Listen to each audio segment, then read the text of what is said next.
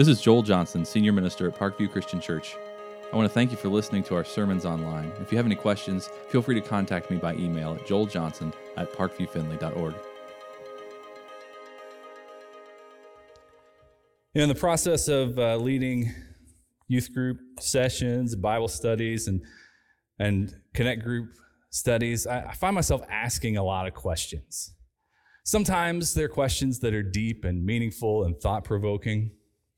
Sometimes they're just questions, just goofy little things to get people talking.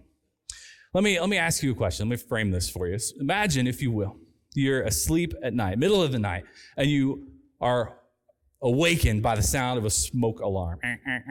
You you get out of bed, open the door, there's black smoke, all of your family is there together, all of your pets, every living thing in the house. You walk out of the house together to find the fire department already there. Your neighbors called, they saw the smoke. The fireman says to you, you have just enough time to go back inside and get one thing out of your house. It's safe. It's fine. I'll go with you to make sure you're all right. No fireman would ever say that. Just imagine if it happened. Let's go back in and get one thing. What would that one thing be? It's a tough one. I used to say I would grab all of the photo albums. Those are memories that cannot be replaced.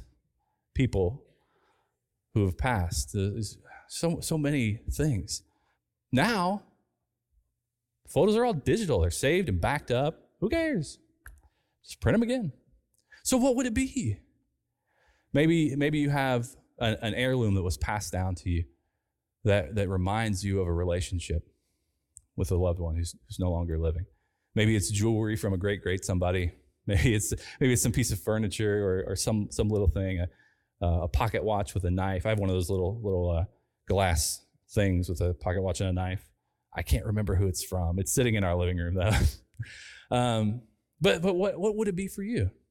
What what thing would you value above all other things in your house?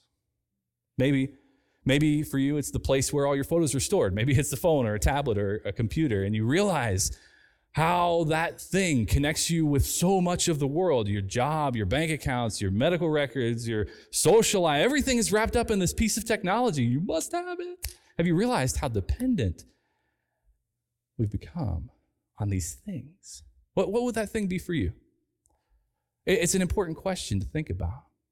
As we as we come to our passage today in our in our series, remember we're talking about the conversationalist, Jesus, who, who is connecting with people in the world around him, talking to them about their need for him, drawing them in. And he becomes an example to us of how we initiate conversations in the world around us, how we connect with other people, how we how we turn conversations to spiritual things and draw people to him. We're learning about this process. And so we find Jesus today, Luke chapter eighteen, talking to a man who is very much wrapped up in this thing that's so precious to him. He's going to have trouble with that. If you want to turn your Bibles with me, uh, Luke chapter eighteen, you can read along as we go. The words will be on the screen behind me. If you have a phone or tablet and you want to use the YouVersion app, uh, open up the app, search under events for Parkview Finley, and you'll find scripture and sermon notes in the YouVersion app to read along as we begin reading in verse eighteen. A certain ruler asked him, "Good teacher, what must I do to inherit eternal life?" "Why do you call me good?" Jesus answered. "No one is good except God alone." Now we'll stop there. I know we're just beginning the conversation, but look at the way it, th- this is beginning. A question is asked. And Jesus answered that question with a question.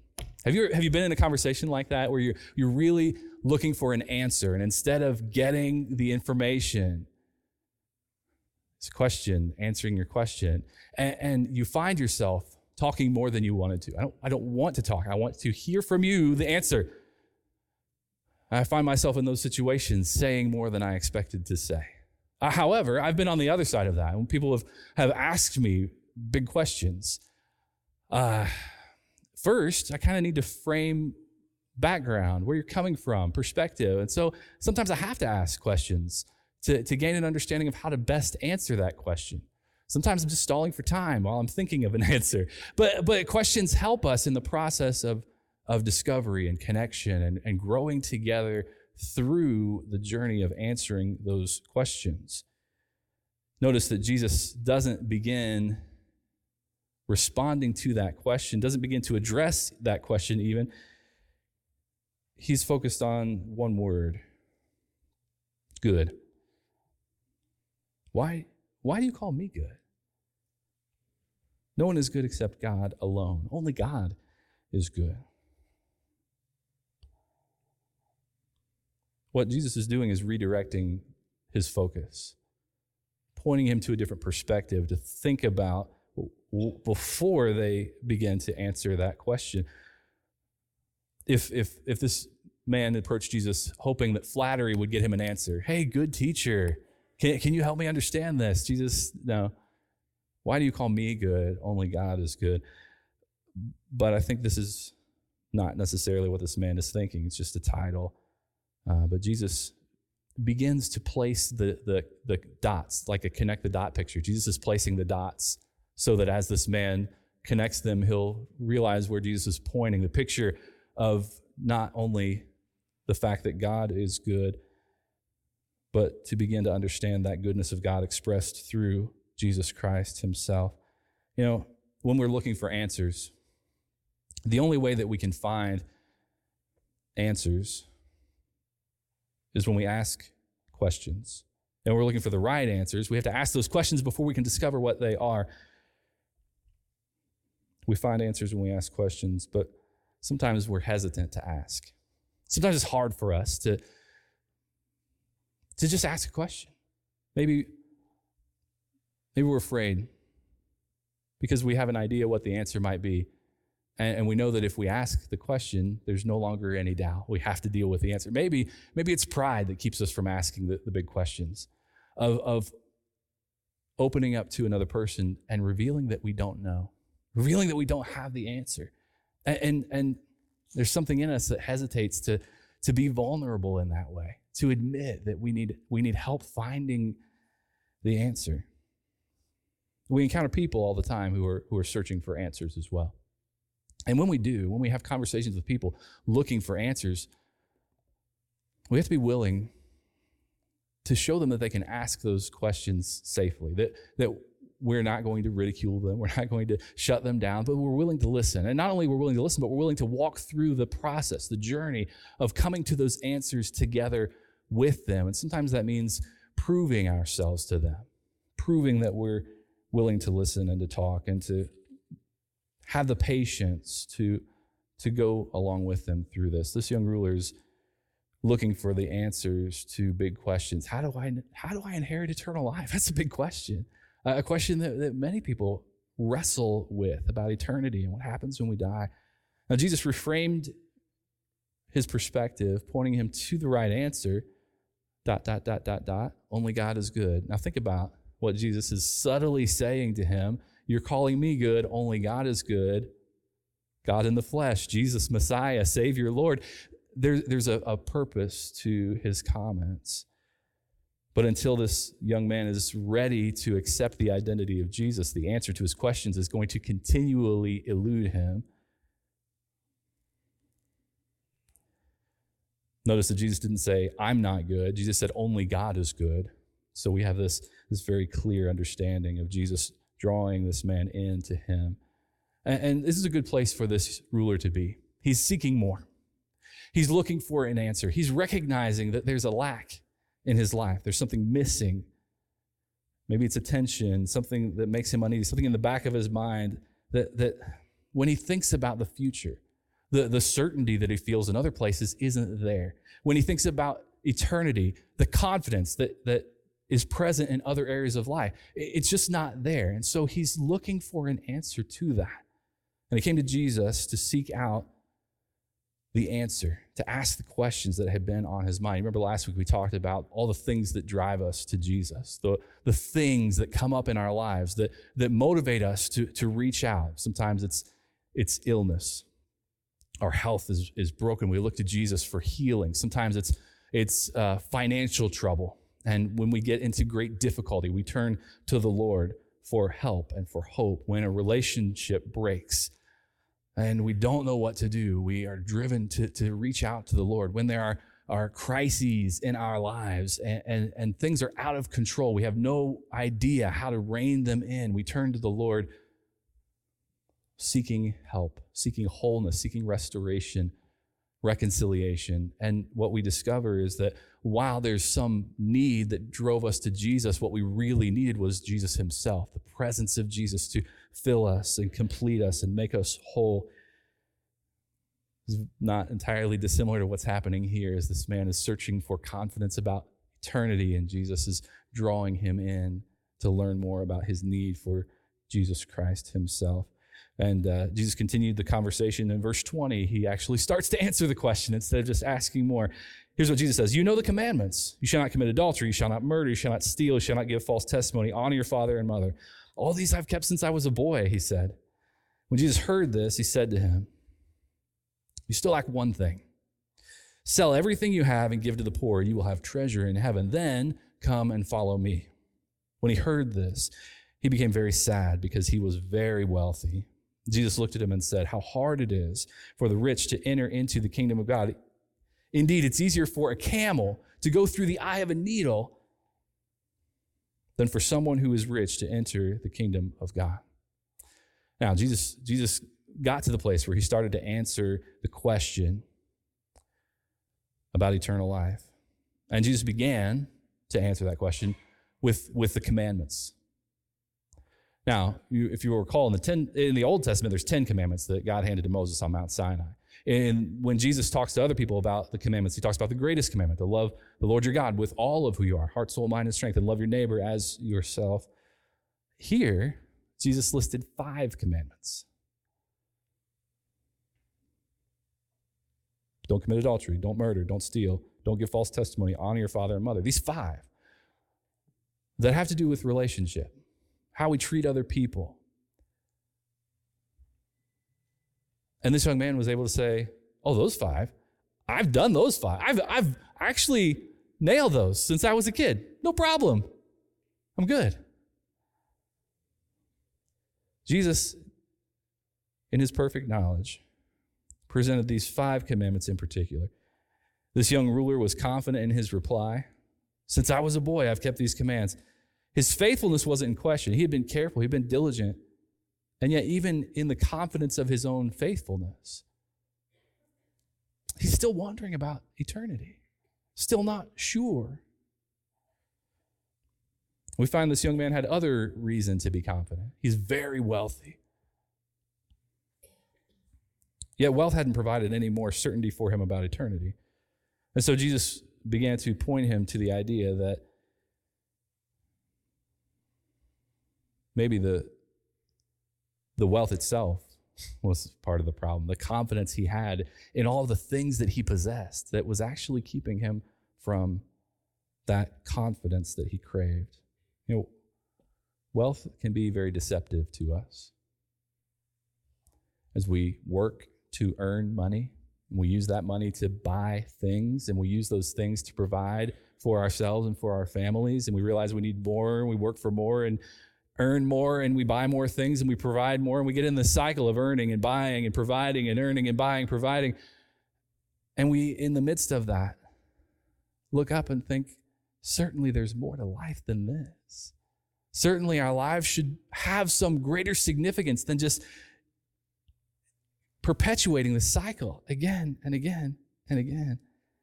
And even in the midst of that, we're reaching out, looking for hope, looking for confidence about what else there might be.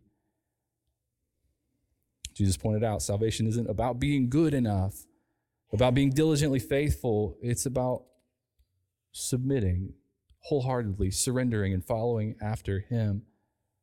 But for this young ruler, there was something standing in the way, something he was unwilling to leave behind in order to follow Jesus. Have you noticed how the things of this world can stand between us and the kingdom?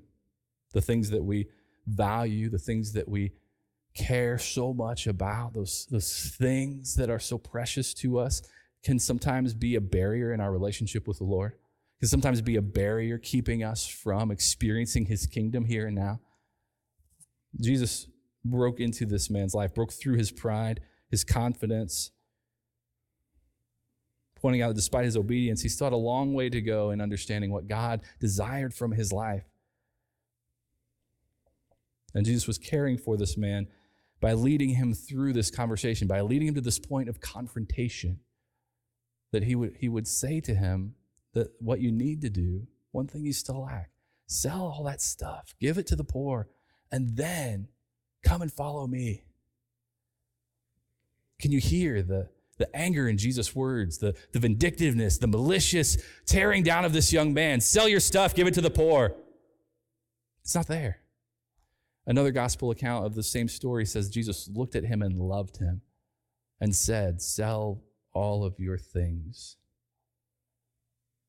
It's compassion that was driving Jesus to confront this young man with the thing that was keeping him from Jesus. It was love that motiv- motivated Jesus to say to him, you have to remove this from your life. Your love for finances and wealth and possessions, your, your dependence upon them, the confidence you have in them has kept you from depending on God. It's going to keep you from following me wholeheartedly. You have to, you have to set them aside in order to be faithful. As we think about the conversations we have with people in our world, as we think about what it takes to, to draw them closer to the Lord, there are times when we're going to have to have difficult conversations. There, there are times where we're going to have to be prepared to walk carefully through this process with the people that we love. And we're going to have to do it in a very loving way. And it has to be compassion for them that drives us to confront. It has to be our love for them that, that motivates us to want them to draw closer to the Lord, to want them to, to to remove these things from their lives that are standing in the way, that, that are creating a barrier that they can't overcome.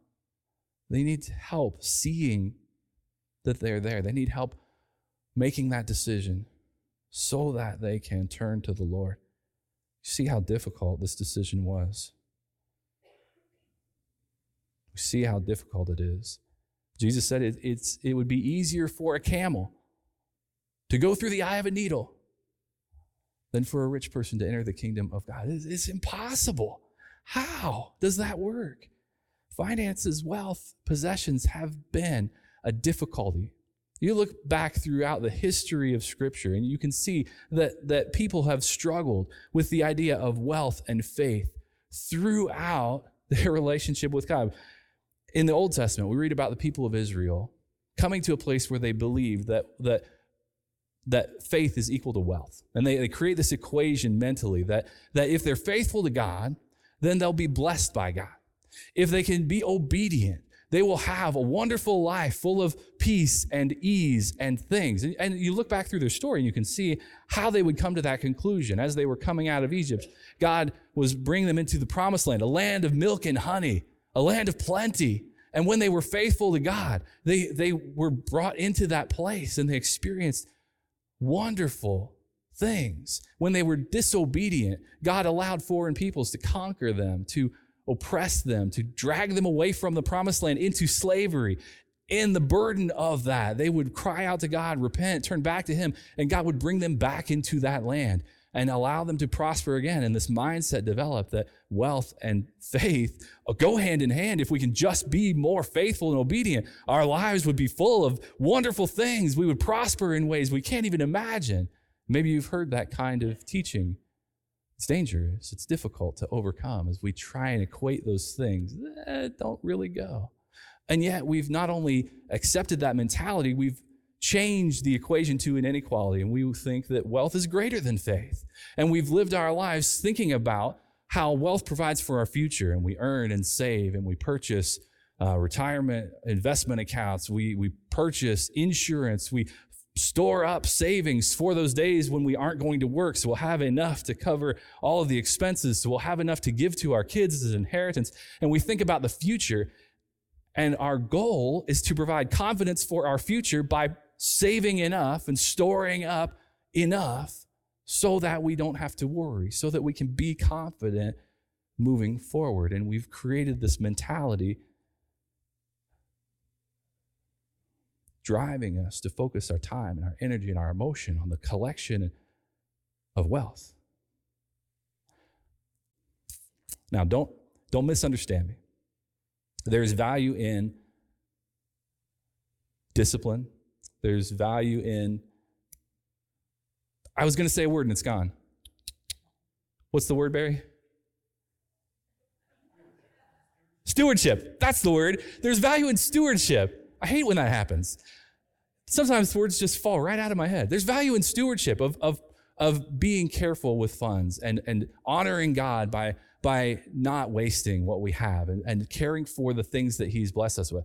That's not what I'm talking about. What I'm talking about is loving things so much, of possessing wealth to a degree that we depend on that instead of turning to God, that we've allowed that to be the thing that provides us confidence for the future instead of leaning on the strength of God and allowing him to lead us and guide us. That's the danger that we step into in this inequality of believing that wealth is not just something that is equated to our faith, but something that becomes greater than our commitment to the Lord.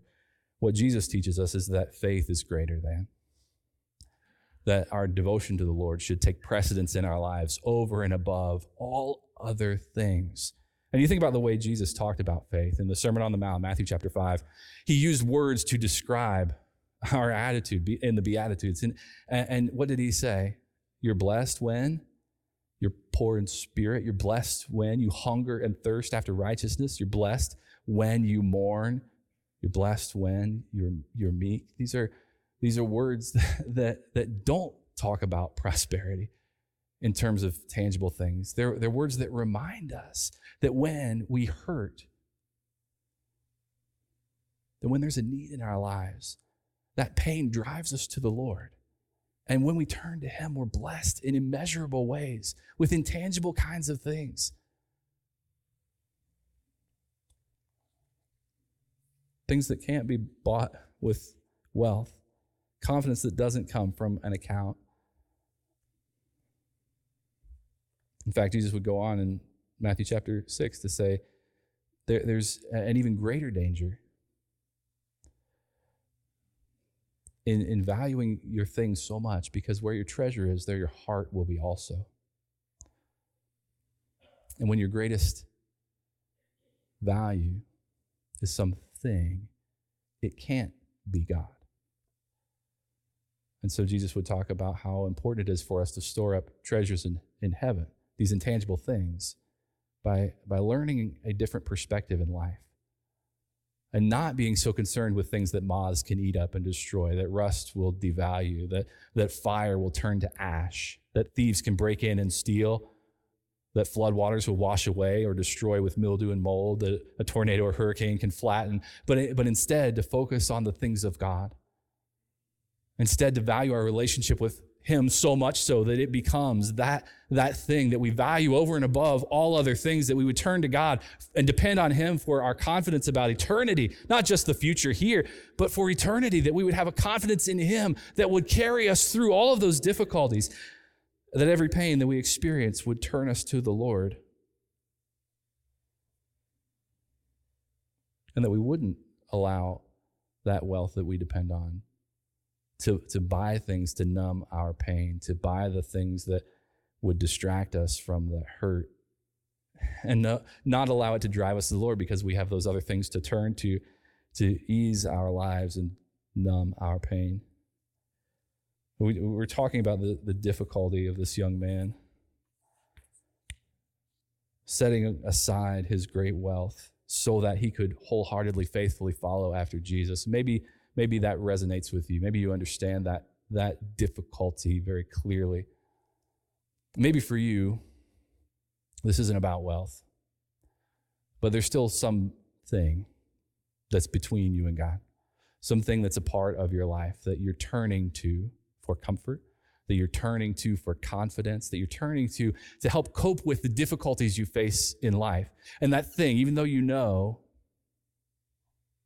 that it's creating difficulty in your relationship with God, even though you know maybe it's wrong, even though you know that it's destroying you on the inside and affecting your relationships, even though you know, you still are having trouble setting it aside, moving it out of the way, this thing, So, so that it's not keeping you from, from the kingdom, from your relationship with the Lord. And, and maybe God is placing that thing in your heart and your mind right now so that you'll understand the, the need you have for the Lord that only He can fulfill. And then while that thing might make you feel better for a bit, it's not going to answer that, that emptiness. It's not going to fill you. It's not going to resolve the tension in your life. It's not going to answer any of your problems the way that He can. And so I wonder, when we think about following after Jesus wholeheartedly, we think about surrendering entirely to Him. Why is it when we think about our relationship with Jesus that we mourn the loss of so many things? That, that we're filled with this sadness like this young man. When we think about setting those things aside so that we can be wholeheartedly devoted to the Lord, there's sorrow over those things that we know we need to remove from our lives. We're going to miss them. We're going to, to feel their loss because we've come to pour our hearts into them, because we've treasured them so much that we won't, we don't realize that our hearts belong to them as well. And it's a, a painful process removing them and being faithful. And so we come to this difficult question: would your response be the same as this young man? If Jesus stood before you and said, I know you're thinking about eternity, and I have to tell you, if you want to follow me, you have to take this out of your life. Would you be able to say, yes, Lord, I can't do it on my own. I need you to do that. Or would you be so full of sadness at the thought of losing that, that you would say, sorry, I'm going to keep this, God? That's a tough question to answer. That's a difficult thing for us to overcome, but what we find is that God provides the strength for us to do those difficult things when we surrender our lives to Him. It, it was a hard thing for Jesus. It was a hard thing for His disciples around Him to watch this conversation, to see this, this ruler hang his head in sadness and walk away because he couldn't let go of his wealth. It created some questions. We turn to, to verse twenty-six. Those who heard this asked, who then can be saved? Jesus replied, what is impossible with man is possible with God. Peter said to him, we've left all we had to follow you. Truly, I tell you, Jesus said to them, no one who has left home or wife or brothers or sisters or parents or children for the sake of the kingdom of God will fail to receive many times as much in this age and in the age to come, eternal life. Now, you think about how hard it would be to watch this the scene unfold, as those who were listening said, who then can be saved? Let's, let's rewind through the story a little bit. Let's go back to the beginning. This, this young ruler came to Jesus and said, what must I do to inherit eternal life? Now, what we're dealing with here is, is a, a description of salvation. We come to God wondering how I can accomplish this thing on my own. We realize all the things that are standing in the way of our relationship with Jesus. And we have to come to terms with the fact that Jesus is God in the flesh, Savior, Messiah, and Lord. And we have to leave those things behind, accept Christ as Lord and Savior, repent of our sins, be baptized in His name, and, and follow after Him wholeheartedly, not letting anything else stand in the way. And this question, who can be saved, is answered in this statement. What is impossible with man is possible with God. We cannot earn our salvation. We cannot do anything that makes us good enough for God. All we can do is surrender to Him and allow Him to work in us, to experience His grace and His love, to step into the, the, the life that He's calling us to live without all these things that hinder us, because we've given them to Him. We've let go of them and allowed Him to work. It's an incredible picture of what happens. That doesn't make it easy. And part of the difficulty we have is that we've grown so accustomed to our perspective of what's possible and what's not.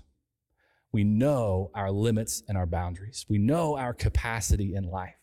And we are we are confronted all the time with our limitations. We, we get to a place in life where we live within our boundaries because we know what's possible and what isn't. And often we fail to see what God can do because we're so focused on what we can't. But when we put God first, we discover the possibility of what He can do. When we adjust our focus, when we allow him to change our perspective, we move those barriers and we put them in the hands of God so that he can take them out of the way. We remove the limits and the boundaries and we place them in the hands of God so that he can just destroy them and remove them. And we discover that what God does in our lives is so much greater than we could ever have imagined. What God will do in the lives of people around us, it goes beyond our imagination because it's full of his possibility, full of things that are impossible for us, but they are easily attainable by God.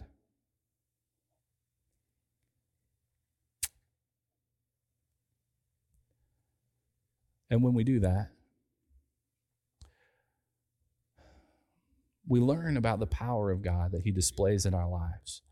We learn about the power of God that he employs in the lives of the people around us.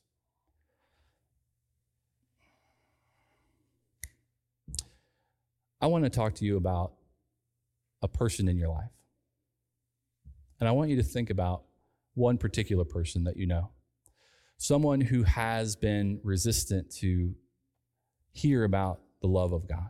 Someone that doesn't want to talk about Jesus, doesn't want to talk about your faith or your religion, who's been absolutely unwilling to even have that conversation. Maybe when you see them, it's a relative and you sit down to eat, those, those conversations quickly turn into confrontations and arguments. Maybe they have been angry and shouted you down.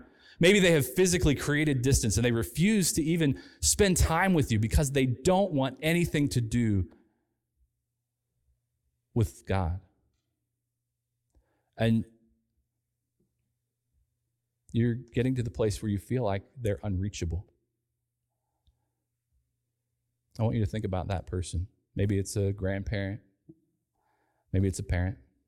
Maybe it's a brother or a sister. Maybe, maybe it's one of your children that, that feel like they're out of reach. Maybe maybe it's somebody you work with. They, they, you, you really want them to, to come to know the Lord. They just don't want it. Maybe it's a friend you've known for a really, really long time. It's just it's not interested. I want to ask you to write their name down in your bulletin. Get, get a pen. Just, they're all in front of you. Everybody's got a pen available, right? Write down their name. Maybe you're uncomfortable. Don't, don't peek. Don't look at anybody else. This is private. Get the, get the little study carols out and just, you know, jot it down. This is just for you. I want to ask you to write their name down and commit to pray for them. I'm not going to ask you to pray for them for six months. I'm not going to ask you to pray for them for a year. What I'm going to ask you to commit to do is to pray for them until. The power of God shows you what's possible. Pray for them until the Spirit of God opens up their heart and creates an opening for you to have the conversation you've been waiting to have. Keep praying for them until that moment happens. The reason I'm not asking you to pray for a specific amount of time is because of that tendency we have to think about only what's possible. And we start to think, well, if they don't respond in six months, they're unreachable. If I'm praying for them for a year and they still aren't interested in God, I'm just going to write them off. Have you ever have you ever had those thoughts about people that you care about? Eh, I've tried. Done my duty. Fulfilled my responsibility. What I want to ask you to do is to love them enough that you would be unwilling to see them suffer for eternity. That you would love them enough that you would care about their eternal soul. That you would love them enough to pray for them until you see God's power at work in their lives. That you would let God use you for something greater than yourself. That you would discover what's possible when you surrender them to the Lord and you lovingly stay committed to them in prayer. You stay in their lives and continue to demonstrate the love of Jesus to them every day until you see the possible happening through the power of God at work in them. Can you commit yourself to that? Would you commit to that? Let me pray for you. God,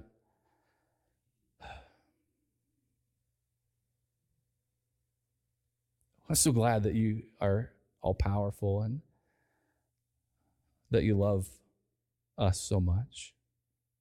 God, I want to I want to place in your hands a huge list of people. They're coworkers and neighbors and family and friends.